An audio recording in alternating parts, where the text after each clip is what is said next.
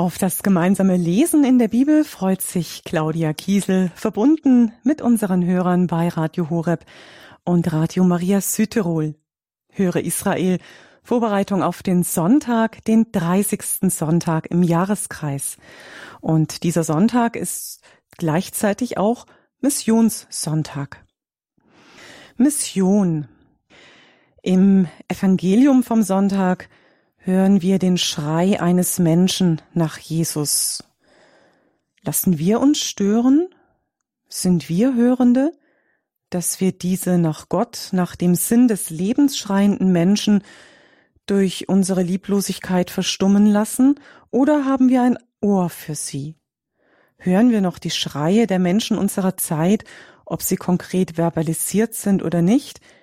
Die Frage an uns heute bringen wir ihnen Jesus, beziehungsweise bringen wir sie zu Jesus.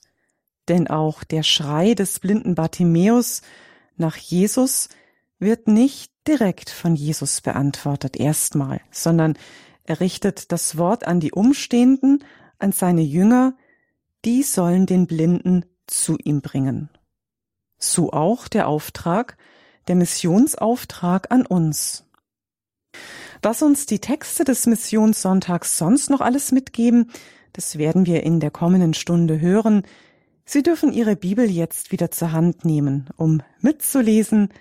Vielleicht haben Sie das bisher noch nie gemacht. Ich kann Ihnen sagen, es ist tatsächlich eine schöne Erfahrung, wenn man die Texte vor Augen hat und mitliest. Machen Sie gern diese Erfahrung.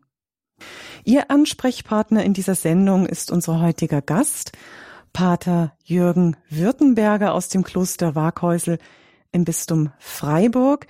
Er schenkt uns heute seine Gedanken zu den Bibelstellen und für Sie die schöne Möglichkeit, in der zweiten Sendungshälfte hier anzurufen und mit Pater Jürgen noch zu sprechen. Das gibt's in der Sonntagsmesse bei Ihnen für gewöhnlich nicht, doch hier bei Radio Horeb machen wir das möglich begrüße jetzt Pater Jürgen. Schön, dass wir Sie heute wieder bei uns in der Bibelsendung haben. Grüß Gott, Pater Jürgen. Grüß Gott, Frau Kiesel, und auch ein herzliches Grüß Gott an Sie, liebe Hörerinnen und Hörer bei Radio Horeb. Beten wir nun, dass wir uns öffnen können für seinen Heiligen Geist, damit wir verstehen, was er uns heute sagen will. Ja, Heiliger Geist, so laden wir dich ein, komm du jetzt in unsere Mitte, in unsere Herzen, erleuchte unsere Gedanken, hilf uns zu verstehen, was wir vielleicht aus uns heraus nicht verstehen könnten. Aber du bist die Gabe Gottes, die unser Herz weitet und uns vom Herzen her begreifen lässt, was auch für uns in diesen Worten entscheidend ist. Und so segne uns alle die wir über Radio Horeb verbunden sind, zur Betrachtung dieser Textstellen der gütige Gott, der Vater und der Sohn und der Heilige Geist. Amen. Die erste Bibelstelle, die erste Lesung, die wir am Sonntag in der Messe hören werden, ist aus dem Buch Jeremia im 31. Kapitel, die Verse 7 bis 9. Jeremia 31, 7 bis 9. So spricht der Herr. Jubelt Jakob voll Freude zu und jauchzt über das Haupt der Völker. Verkündet, Lob singt und sagt, Rette Herr dein Volk, den Rest Israels.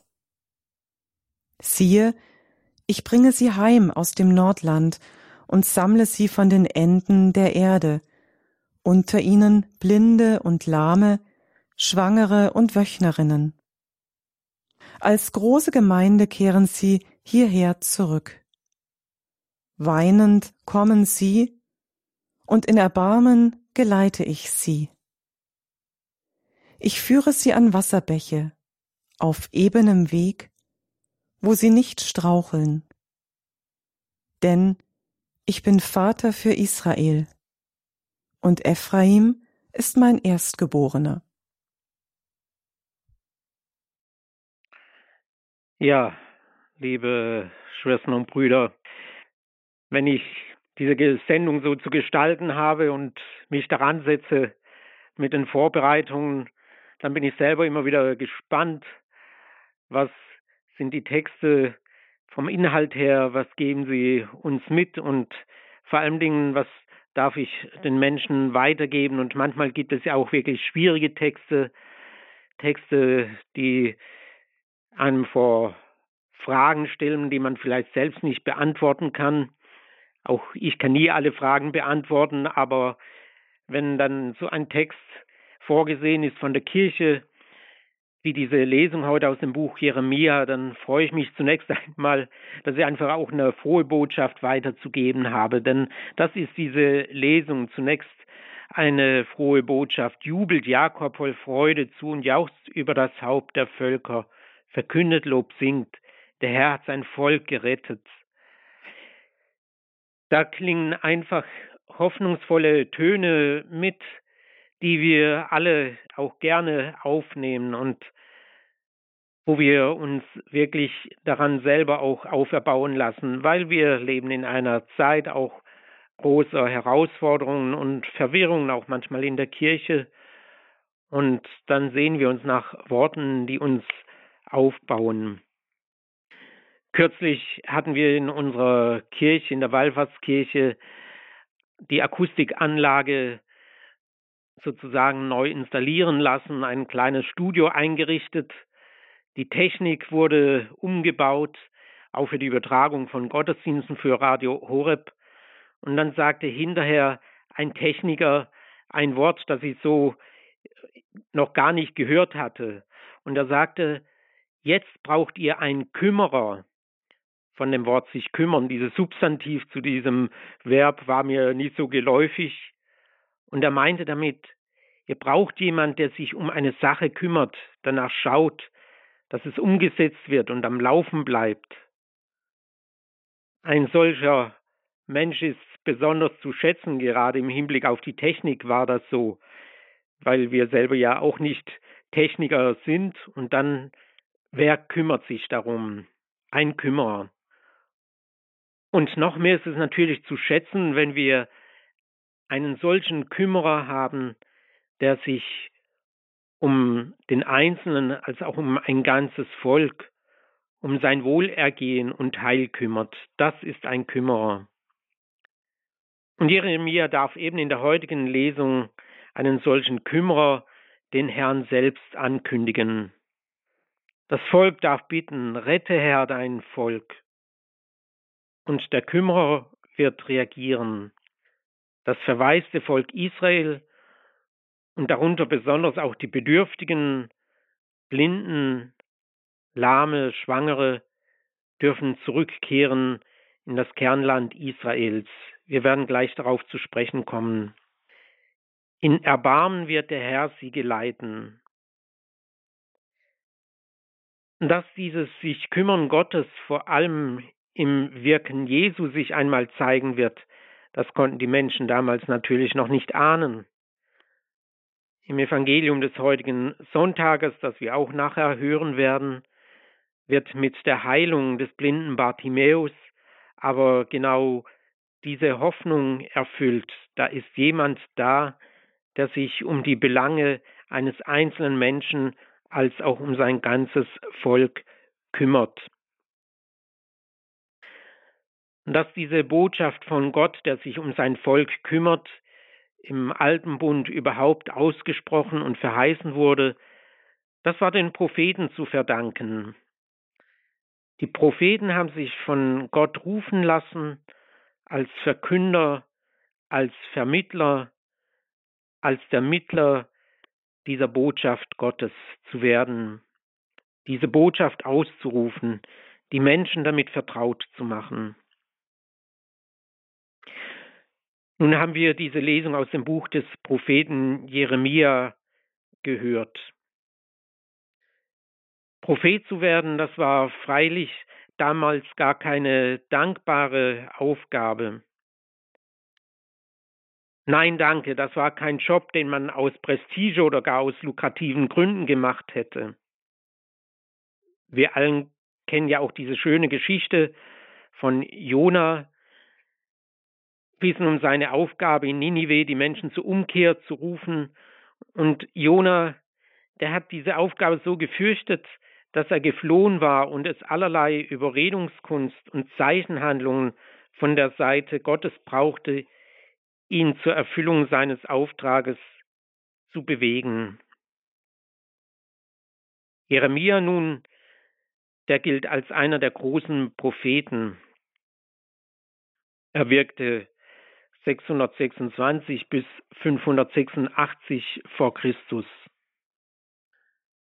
Und es lastete auch auf ihm schwer, dass er das Volk zur Umkehr aufrufen musste, als letzte Möglichkeit drohendes Unheil als Konsequenz ihres Fehlverhaltens abzuwenden. Sünde und Gottvergessenheit, das hatte Jeremia dem Volk vorzuwerfen. Aber wer tritt schon gerne mit einer solchen Botschaft und Klage auf? Umkehr, sonst würde das Reich Juda untergehen. Jeremia musste die dunkelsten Momente in der Geschichte Judas dann miterleben. Das kann man eben im Buch des Propheten Jeremia auch alles nachverfolgen. Ein König Joschia starb einen tragischen Tod und er, der eigentlich religiöse Formen angestoßen hatte, diese Reformen scheiterten aufgrund seines tragischen Todes. Der spätere König Zedekia, von dem Jeremia schreibt, ignorierte die Warnungen Jeremias. Er nahm Jeremia nicht ernst. Indessen hatte der König der Babylonier Nebukadnezar Jerusalem belagert. Also eine ziemlich schwierige, dramatische Situation für das Volk. Zedekia glaubte entgegen der Ansage des Jeremia auf die Unterstützung Ägyptens bauend, dass er Nebukadnezar und seine Macht zurückdrängen könnte. Er wollte sozusagen diese äußere Bedrohung der Babylonier militärisch lösen.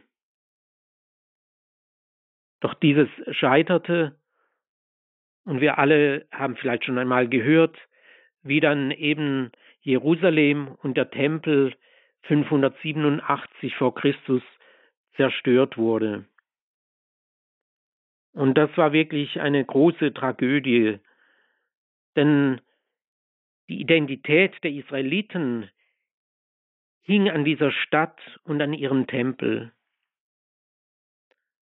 Doch heute schauen wir mit Interesse, mit Bewunderung auch auf diese Stadt, die zugleich immer auch behaftet war von diesen vielen Auseinandersetzungen. Eine Stadt wirklich am Brennpunkt auch der Weltgeschichte bis heute, wenn wir an die Konflikte im Nahen Osten denken. In dieser Zeit also, als Jeremia eigentlich das Volk zur Umkehr aufrufen sollte und diese auch getan hatte, aber man letztlich nicht seinen Worten glaubte, wurde er verhaftet. Jede seiner Prophezeiungen, die er wirklich ausgesprochen, ausgerufen hatte, hatten sich erfüllt. Aber gerade deshalb zog er sich auf viele Feinde zu. Das konnten die Menschen nicht aushalten. Wer will sich das schon anhören? Auch solche Ankündigungen des Untergangs, falls die Menschen sich nicht bekehren, ist immer unangenehm. Zu hören, kehrt Umfang neu an, so könnt ihr nicht weitermachen. Und so wurde er eben Jeremia als Prophet verfolgt. Und während der Belagerung Jerusalems warf man ihn in eine Schlammgrube, wo er sterben sollte. Nur durch das beherzte Eingreifen einiger weniger wurde er aus dieser Situation noch einmal gerettet. Das Drama aber des Lebens des Jeremia, das Volk hörte 40 Jahre nicht auf ihn, woraufhin auch Jeremia fast an Gott verzweifelte. Was gibt meinem Leben, meiner Botschaft, meinem Auftrag Sinn? Er zweifelte an seinem Wirken, beklagte, dass die Gottlosen so erfolgreich waren. Er verfluchte sogar in einem bestimmten Moment den Tag seiner Geburt. Welche Tragik und Dramatik, welche Zerreißprobe. Wer wollte da in der Haut dieses Propheten stecken? Am Ende hielt Jeremia aber doch durch, führte seinen Auftrag aus, nicht zuletzt auch, weil er, und das haben wir eben in diesen Versen gehört, gerade in der Lesung, diese Trostbotschaft auch zu verkünden hatte, bei allen Schwierigkeiten, bei allen Widrigkeiten, bei allem, was über das Volk kommen wird. Es kommt der Moment, wo das Volk aufjubeln darf. Es kommt der Moment, wo gerade die Bedürftigen, die Blinden, die Lahmen, die Schwangeren, die Wöchnerinnen wieder zurückhören dürfen mit dem Rest des Volkes. Sie werden wieder das Kernland besiedeln, werden wieder nach Jerusalem gehen können. Und sie werden in ihrem Weinen Trost finden.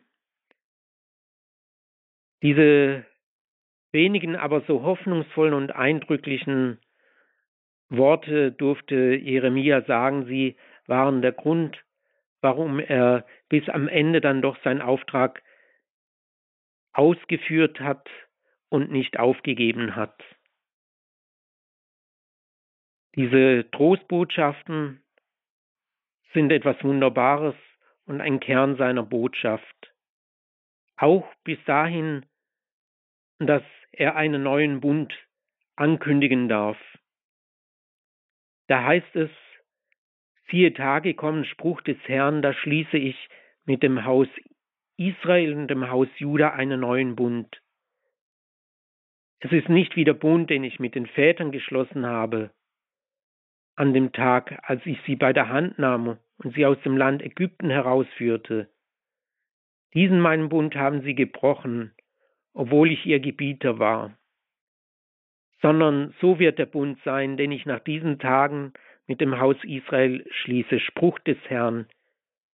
Ich habe meine Weisung in ihre Mitte gegeben und werde sie auf ihr Herz schreiben. Ich werde ihnen Gott sein und sie werden mein Volk sein. Keiner wird mir den anderen belehren, man wird nicht zueinander sagen, erkennt den Herrn, denn sie alle vom kleinsten bis zum größten werden mich erkennen. Ich vergebe ihre Schuld, an ihre Sünde denke ich nicht mehr. Das war eine weitere Verheißung, die Jeremia geben durfte, die dem Volk doch diese letzte Hoffnung gab. Jeremia musste freilich nach der Zerstörung Jerusalems mit den letzten Juden nach Ägypten fliehen, um nicht selber deportiert zu werden, wo er dann um 580 vor Christus starb.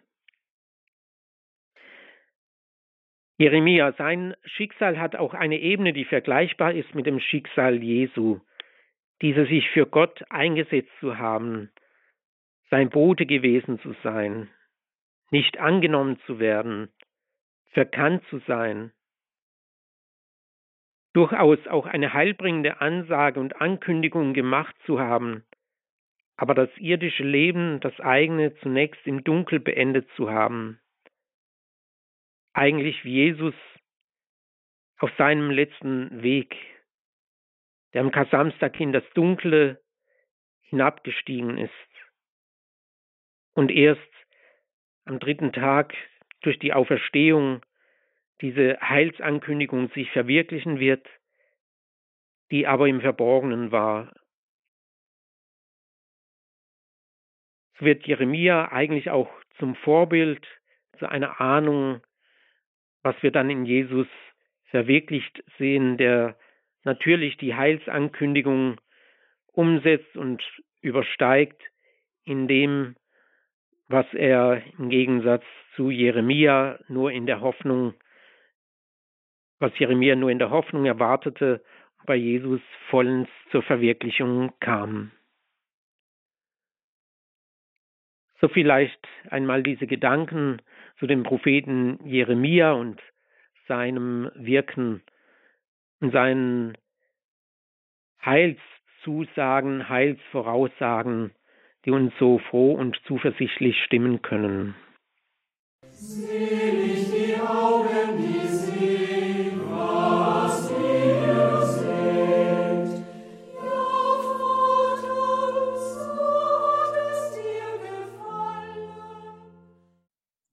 Auch die Propheten wollten das sehen, haben es aber noch nicht gesehen. Wir haben aus dem Prophetenbuch Jeremia die erste Lesung miteinander gehört, gelesen, betrachtet mit unserem heutigen Sendungsgast Pater Jürgen Württemberger vom Kloster Waghäusel. Ihn haben wir eingeladen in unserer Sendung Höre Israel Vorbereitung auf den Sonntag. Der kommende Sonntag, das ist der 30. Sonntag im Jahreskreis, auch der Missionssonntag. Und jetzt wollen wir die zweite Lesung anschauen, die wir dann auch am Sonntag in der Heiligen Messe vielfach hören werden. Die zweite Lesung ist entnommen aus dem Hebräerbrief im Kapitel 5, die Verse 1 bis 6. Hebräer 5, 1 bis 6. Jeder hohe Priester wird aus den Menschen genommen und für die Menschen eingesetzt zum Dienst vor Gott, um Gaben und Opfer für die Sünden darzubringen. Er ist fähig, mit den Unwissenden und Irrenden mitzufühlen da er auch selbst behaftet ist mit Schwachheit, und dieser Schwachheit wegen muss er wie für das Volk, so auch für sich selbst Sündopfer darbringen. Und keiner nimmt sich selbst diese Würde, sondern er wird von Gott berufen, so wie Aaron.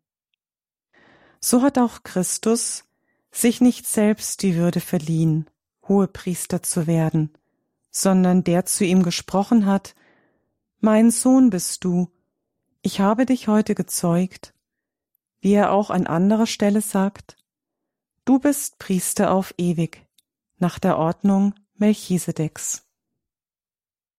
Halten wir vielleicht nochmals fest, die Propheten waren also Mittler, Vermittler einer Botschaft, die nicht von ihnen selbst kam und auch sie nicht zum Ziel hatte. Letztlich ist damit schon ein Grundzug priesterlicher Berufung und Sendung angesprochen, wie sie der Hebräerbrief uns dann auch darlegt. Für den Verfasser des Hebräerbriefes ist die priesterliche Berufung und Sendung etwas Selbstverständliches und Gottgewolltes.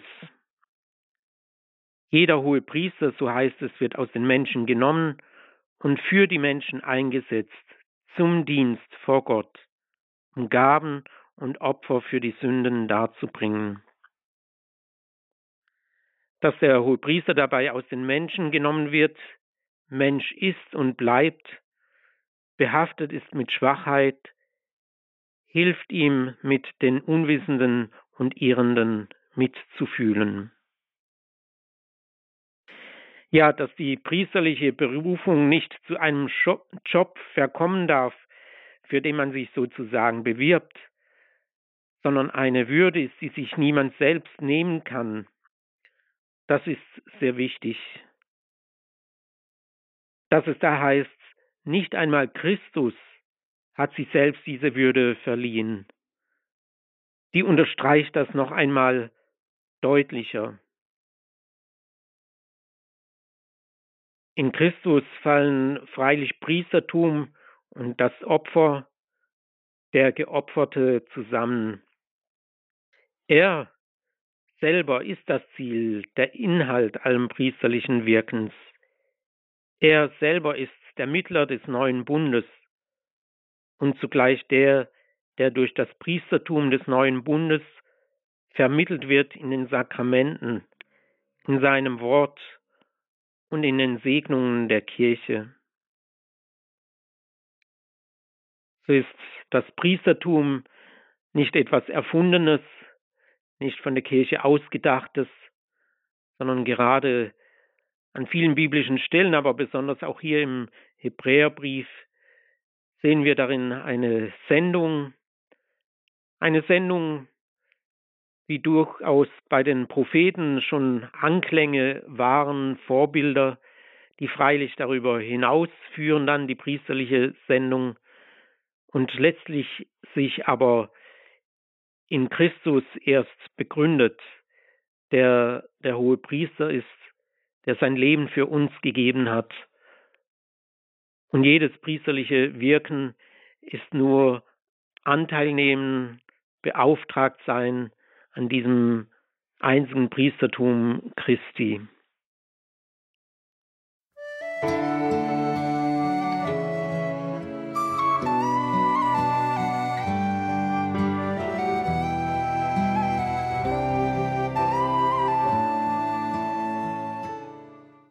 Wir kommen jetzt zum Evangelium vom Sonntag. Aus dem Markus-Evangelium im Kapitel 10 finden Sie gleich folgenden Text vom blinden Bartimäus.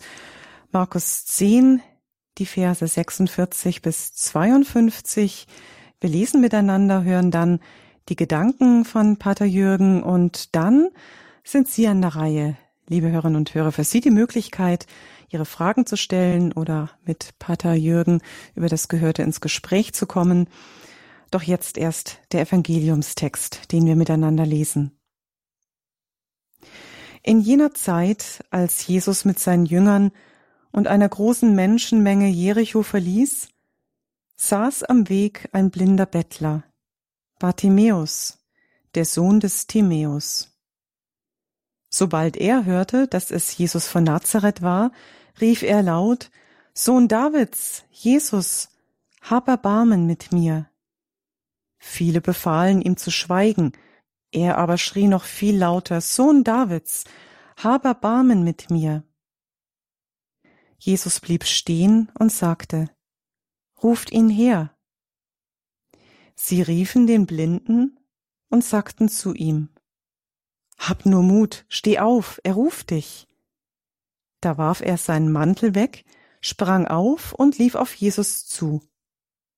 Und Jesus fragte ihn, Was willst du, dass ich dir tue? Der Blinde antwortete, Rabuni, ich möchte sehen können. Da sagte Jesus zu ihm, Geh, dein Glaube hat dich gerettet. Im gleichen Augenblick konnte er sehen und er folgte Jesus auf seinem Weg nach. Ja, liebe Hörerinnen und Hörer, dieses Evangelium ist uns natürlich allem bekannt und ein Evangelium, und das finde ich oft so genial an, an diesen Erlebnissen, die uns da berichtet werden, ein Evangelium, mit dem man ganz einfach mit Kindern darüber sprechen kann, wie Jesus einen Kranken gesund macht. Und zugleich kann es für diejenigen, die sich darüber hinaus interessieren, was hat das zu sagen, kann man eine ganz weite Betrachtung führen, was das auch zu bedeuten hat für die Person Jesu, für seine Einordnung in die Heilsgeschichte Gottes und das Heil, das den Menschen zuteil werden soll. Und so möchte ich eben noch einmal auch auf die Lesung zurückgreifen, auf diesen Text aus dem Buch des Propheten Jeremia.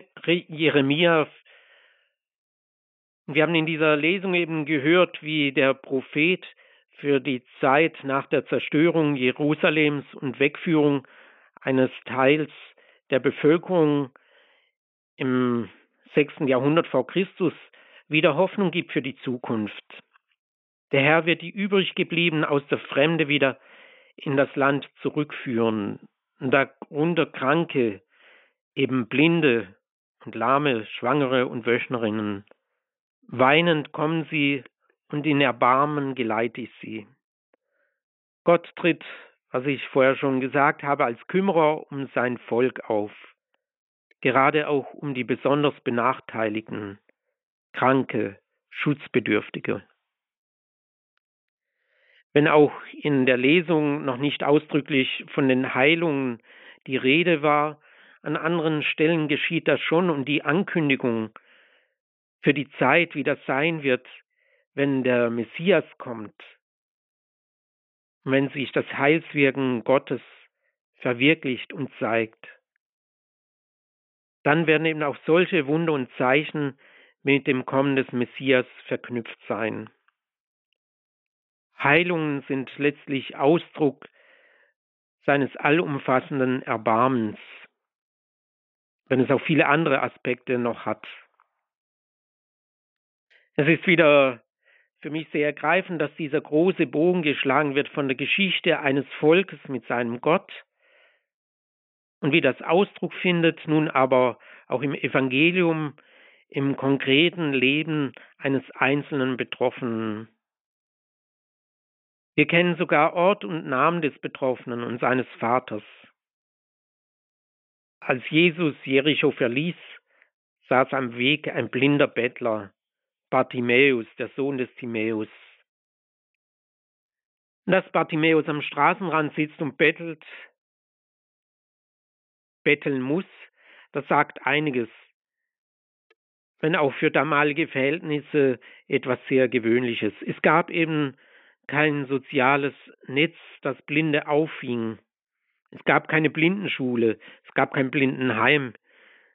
Im besten Fall waren Blinde oder auch andere, die im Leben benachteiligt waren, vielleicht in der eigenen Familie aufgenommen worden, aber manchmal auch ausgestoßen.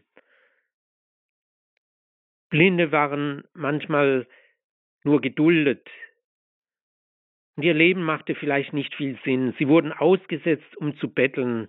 Das wird die einzige Chance, noch etwas zu ihrem Lebensunterhalt beizutragen. Und man muss annehmen, dass sie manchen auch lästig waren. Womöglich hat man sich über sie lustig gemacht. Wir würden heute sagen, sie sind gemobbt worden. Und so wollen ja auch die Leute bei dieser Begegnung nun, wo Jesus kommt, wo er sich nähert. Da wollen die Leute Bartimäus zum Schweigen bringen. Die Sehnsucht dieses Bartimäus wieder sehen zu können, wieder sein eigenes Leben bestreiten zu können, nicht mehr betteln zu müssen. All das, was er so unwürdig empfunden hat, hinter sich lassen zu können. Diese Sehnsucht muss in Bartimäus riesig gewesen sein. Wir wissen vom Evangelium her nicht, wie Bartimäus von Jesus erfahren hat. Wir wissen wohl, dass Menschen, die blind sind, gerade dafür manchmal gut hören. Sie sind ja darauf angewiesen. Und vielleicht waren es einfach Gespräche von Menschen in seiner Umgebung, die Bartimäus mitbekommen hat, durch die er von Jesus gehört hat, schon Tage oder Stunden vorher. Und nun schwillt das Gerede, das laute Rufen der Menschen an. Da ist dieser Jesus, da kommt er. Da fängt auch Bartimäus an zu rufen. Und obwohl alle das in irgendeiner Weise tun, dass sie vielleicht gerufen haben, dass es ein allgemeines Rumoren gab, das Rufen des Bartimäus ist den Leuten lästig. Was will der schon? Der kann ihn ohnehin nicht sehen. Was nimmt er sich so wichtig? Doch Bartimäus lässt sich in dieser Situation nicht einschüchtern. Er hört nicht mehr auf die, die ihn vielleicht klein halten, verstecken wollen. Er schreit aus Leibeskräften. Es ist aber kein Kreischen, es ist ein Schreien, das schon sieht. Sohn Davids, Jesus, hab Erbarmen mit mir. Zweimal schreit er es aus sich heraus, indem er Jesus betitelt, Sohn Davids, hab Erbarmen mit mir. Bartimäus, er erhofft sich etwas von Jesus. Es ist nicht einfach Neugierde.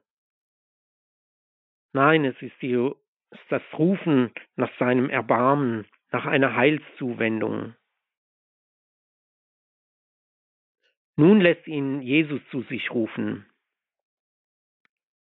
Die Umstehenden sind irritiert, das können wir uns leicht vorstellen, ja vielleicht peinlich berührt. Sie haben diesen Bartimäus abdrängen wollen, ihn zum Schweigen bringen wollen, und nun müssen sie genau den Bartimäus im Auftrag von Jesus rufen, dass er zu Jesus kommt. da sind sie vielleicht zuerst einmal betroffen, dass Jesus ganz anders denkt, ganz anders handelt und reagiert, wie sie sich es so vorgestellt hatten. Ich habe mir beim Lesen dieser Verse natürlich auch meine Gedanken gemacht. Wo werde ich, wo werden wir vielleicht auch manchmal zum Hindernis für andere auf dem Weg zu Jesus? Wo verstelle ich vielleicht auch jemand den Blick zu ihm? Das will keine Anklage sein, sondern diese Frage darf mir positiv gesehen bewusst machen, dass ich berufen bin, Brücke für andere zu sein, Werkzeug, Hilfsmittel auf dem Weg zu Jesus. Ganz im Sinne auch des Missionssonntages. Wie kann ich anderen helfen, zu Jesus zu finden und sie in ihren Fragen und Schwierigkeiten nicht zum Schweigen bringen zu wollen? Wie ihm also nun die Umstehenden Mut zusprechen, dem Bartimäus zu Jesus zu gehen, wirft Bartimäus seinen Mantel weg, springt auf und läuft auf Jesus zu. Ich stelle mir das so vor, dass alle Umstehenden dagestanden sind, geklotzt haben, was da geschieht, und er, der Blinde, der eigentlich nicht sehen kann, läuft auf Jesus zu. Er hat die Richtung gehört, von woher die Stimme kam. Vielleicht ist er noch ein paar Mal gestolpert auf dem Weg, bis er dann bei Jesus war. Ich denke auch, dass er solche äußeren Verwundungen vielleicht getragen hat, aber auch die inneren, immer von den anderen ausgegrenzt worden zu sein. Nun steht er so ganz in seiner Bedürftigkeit, blind, ohne Mantel, steht er vor Jesus nackt vielleicht da. Interessant ist dann allerdings auch, das kann einem zuerst betroffen machen, dass man denken könnte, na ja, nun, Jesus, umarm ihn, umarm diesen Armen und Kranken, leg ihm deinen Mantel um oder wie auch immer, dass Jesus sofort die Heilung einleitet. Jesus wusste ja, dass es letztlich auch darum geht und dass sich der Blinde das erhofft. Doch von dem ist zunächst einmal nichts, es beginnt ein kleiner Dialog. Jesus fragt ihn, was willst du, dass ich dir tue? Der Blinde soll selbst ausdrücken dürfen, was er möchte, was er glaubt, dass Jesus ihm tun könnte. Rabuni, Meister, ich möchte sehen können. Bartimäus sieht in Jesus tatsächlich den Meister, dem er alles zutraut, eben auch das, was nur Gott oder mit göttlicher Vollmacht und Kraft getan werden kann. Das sagt Jesus zu ihm, geh, dein Glaube hat dich gerettet. Im gleichen Augenblick konnte er sehen und er folgte Jesus auf seinem Weg nach. Bartimäus hat mehr gesehen als alle anderen. Er hat Jesus etwas zugetraut.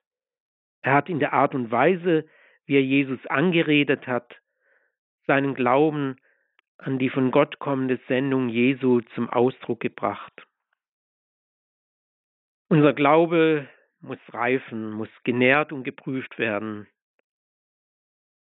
Wenn dieser Prozess aber geschieht, dann macht der Glaube sehend und keineswegs blind.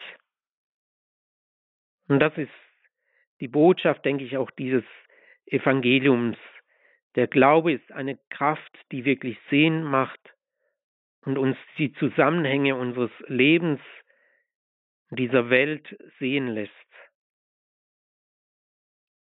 Und so dürfen wir uns über dieses Evangelium, über diese Botschaft freuen. Und wir wollen natürlich auch Jesus selber darum bitten, dass wir immer mehr sehend werden, wir immer besser erkennen, wer Jesus für uns ist und wer wir für ihn sind. Und dass das geschieht, dazu kann beitragen, dass wir eben auch diese Betrachtungen anstellen miteinander, dass wir wirklich versuchen, auch Jesus von der Heiligen Schrift her zu verstehen, immer wieder diese Texte lesen und dann auch fragen, versuchen, mit unseren Fragen, die wir dazu haben, umzugehen und wirklich Jesus kennenlernen. Soweit Pater Jürgen Württemberger in unserer Sendung Höre Israel. Wir bereiten uns auf den kommenden Sonntag vor mit den Bibeltexten, die wir miteinander gelesen haben, betrachtet haben und uns Gedanken über diese Texte gemacht haben. Wenn Sie jetzt noch Nachfragen haben, liebe Hörerinnen und Hörer von Radio Horeb und Radio Maria Südtirol, dann dürfen Sie sich gerne melden in dieser Sendung. Rufen Sie an unter der 089 517 008 008. Vielleicht gibt's noch kleine oder größere Fragen, die sich aufgetan haben, oder Sie haben noch eine Anmerkung. Alles darf hier seinen Platz haben. Melden Sie sich jetzt gerne. Wir hören etwas Musik und ich nehme Ihren Anruf in dieser Zeit entgegen unter der 089 517 008 008.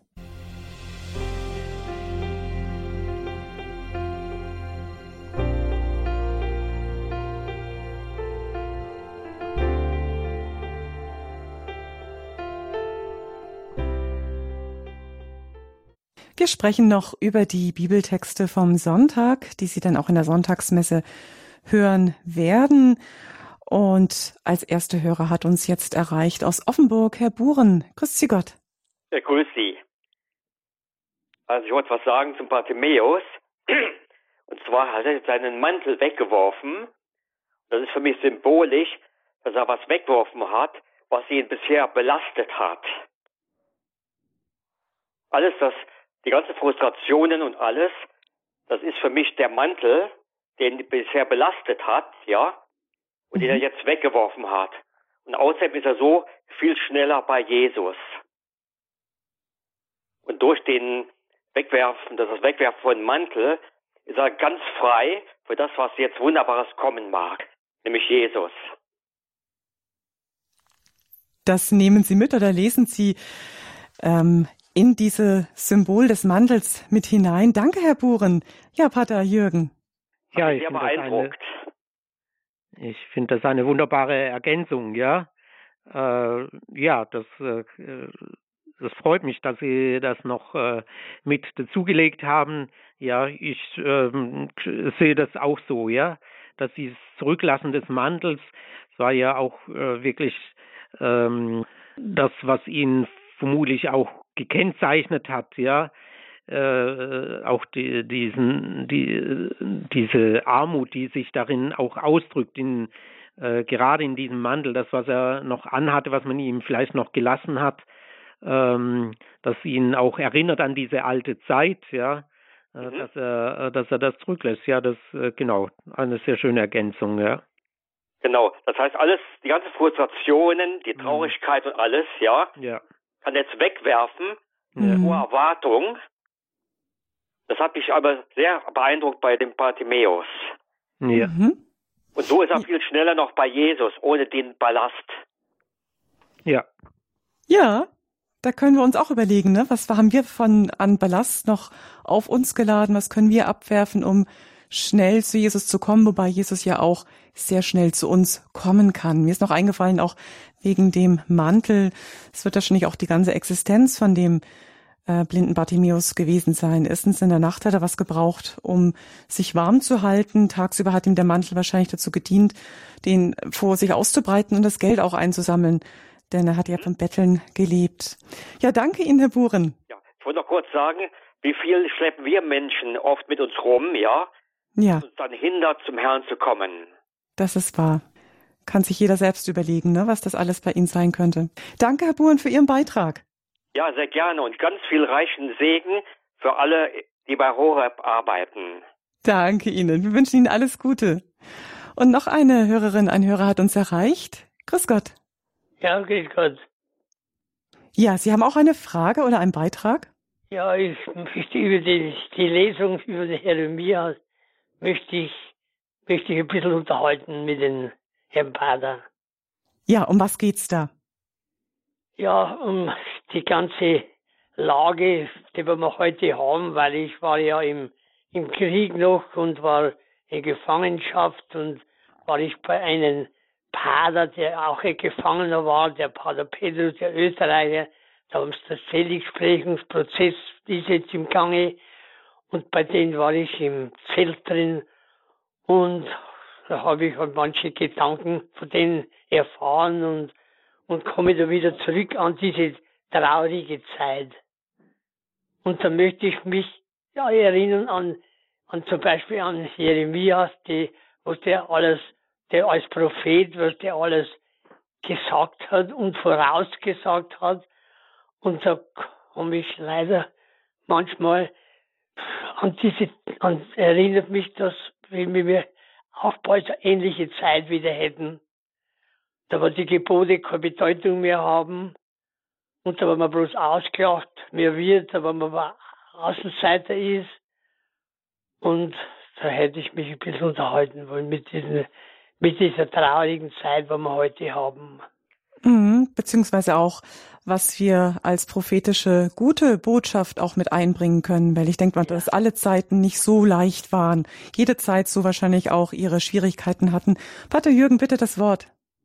Ja, ich habe noch ein Wort von äh, unserem früheren Oberen unserer Gemeinschaft im, im, so im Kopf, der einmal gesagt hat, im Hinblick auch auf die Kirche, äh, äh, die Geschichte der Kirche ist eine einzige Dauerkrise ja, und es ist letztlich auch ein Spiegel dessen, was in der Gesellschaft und Welt geschieht, ja.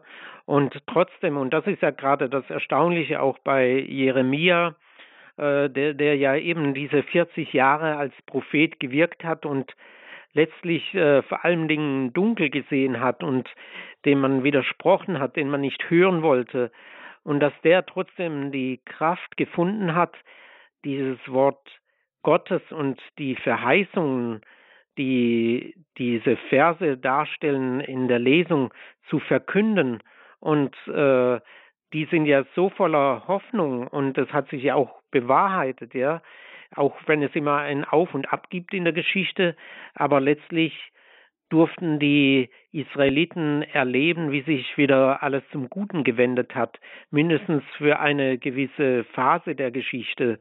Und äh, ähm, daran zu glauben, das ist eben das, große äh, für, für uns Glaubende, für uns Christen, dass wir an diese Verheißung wirklich annehmen, selbst wenn wir manchmal dieses Dunkle erleben oder was Sie auch erlebt haben, äh, auch in, in, in der Kriegszeit, ja, dass wir trotzdem an die Hoffnung an der Hoffnung festhalten, die uns Gott gibt, ja auch in diesen dunklen Zeiten und dass wir äh, daraus leben, dass die Hoffnung uns diese Kraft gibt, dass wir, wie es hier heißt, Jubel Jakob voll Freude zu, jauchzt über das Haupt der Völker, verkündet, singt, der Herr hat sein Volk gerettet, dass ja. wir das dann auf andere Art und Weise natürlich erleben dürfen, bei allen Krisen und ja. bei allem, wo es wieder auch bergab geht an mhm. dieser Hoffnung festzuhalten. Das ist Herr Pater, da möchte ich Ihnen, äh, leider Gottes möchte ich Ihnen, muss ich Ihnen unterbrechen. Und wir, wir singen Sonntag, in, ich bin in, alle Abend in der Abteikirche und da singen wir dann in der Fastenzeit, in der Vesper, die, den Text, wo es, das erinnert mich so an die Zeit vom Dritten Reich.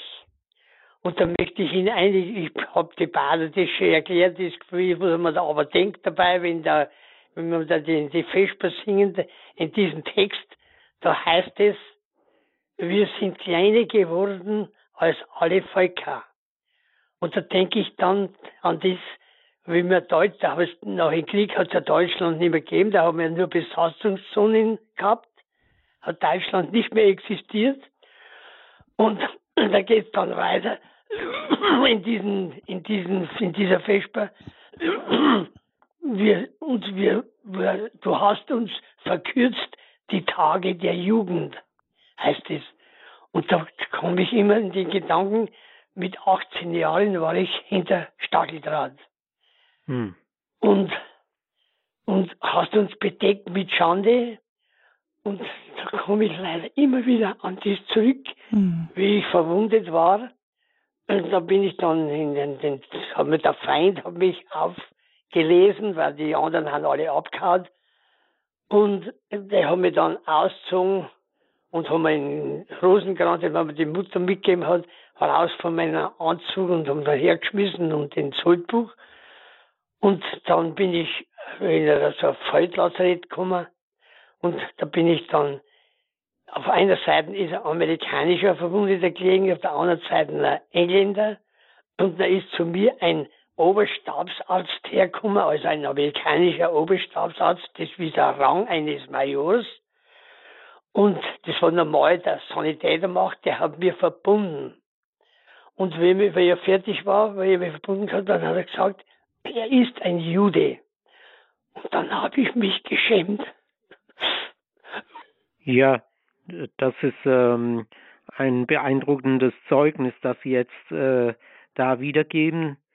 Aber das zeigt ja gerade, wozu dann die Liebe doch fähig ist, auch in so einer Situation, ja, dass ähm, sie dann plötzlich da nicht, äh, ähm, wie will ich sagen, jetzt verächtlich abgelehnt worden sind, sondern auch Hilfe erfahren haben, auch von äh, von dieser Person, ja. Und äh, und das ist ja gerade das, äh, was uns ja auch Hoffnung gibt, ja, dass es selbst in diesen dunkelsten Kapiteln der Geschichte und in diesen dunkelsten Situationen, dass wir, dass der Mensch, wenn er sich zur Liebe entscheidet oder auch für Gott, dass er einfach dann auch wieder Licht in auch in so eine Situation bringen kann, ja. Mhm. Und das ist ja gerade ähm, ähm, unsere letzte Hoffnung sozusagen, ja. Ja, das zeigt dass, auch das, mh.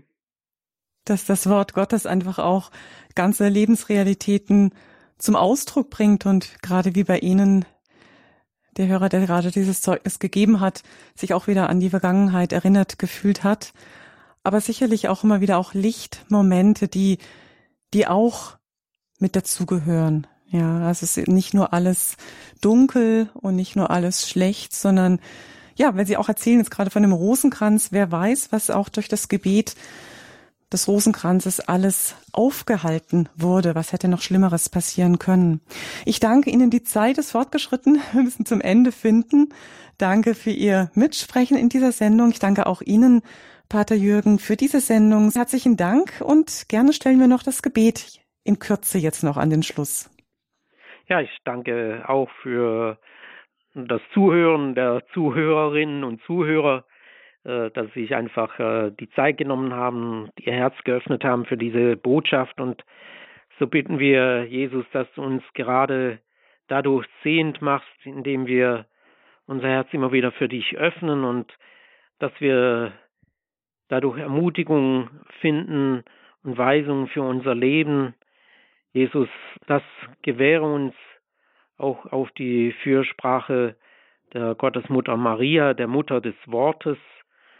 Und dazu segne sie die Zuhörerinnen und Zuhörer, alle, alle Mitarbeiterinnen und Mitarbeiter bei Radio Horeb, der gütige Gott, der Vater, der Sohn und der Heilige Geist.